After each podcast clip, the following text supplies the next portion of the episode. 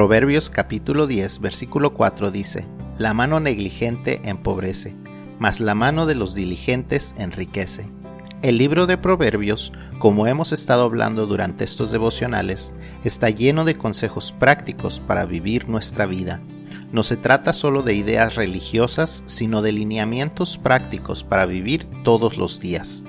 Este es un libro que podemos poner en práctica todos los días en todos aspectos de nuestra vida.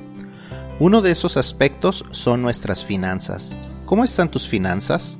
A muchos de nosotros no nos gusta conversar acerca de eso porque no queremos que nadie nos diga cómo manejar nuestro dinero. Y ahí es donde comenzamos con problemas. Lo que tenemos no es nuestro, sino que es de Dios y Él nos lo ha confiado a nosotros. Cuando reconocemos este principio, entonces sabemos también que, como a cualquiera que se nos confía algún dinero, tarde o temprano tendremos que dar cuentas al dueño. Igual es con Dios. Un día le daremos cuentas de qué hicimos con el dinero que Él puso en nuestras manos. Al reconocer esto, entonces tiene más sentido este versículo de hoy. ¿Eres diligente con lo que Dios te ha puesto en tus manos? Entonces podrás darle buenas cuentas a Él y lo más seguro es que te confiará más. Por eso dice que la mano de los diligentes enriquece.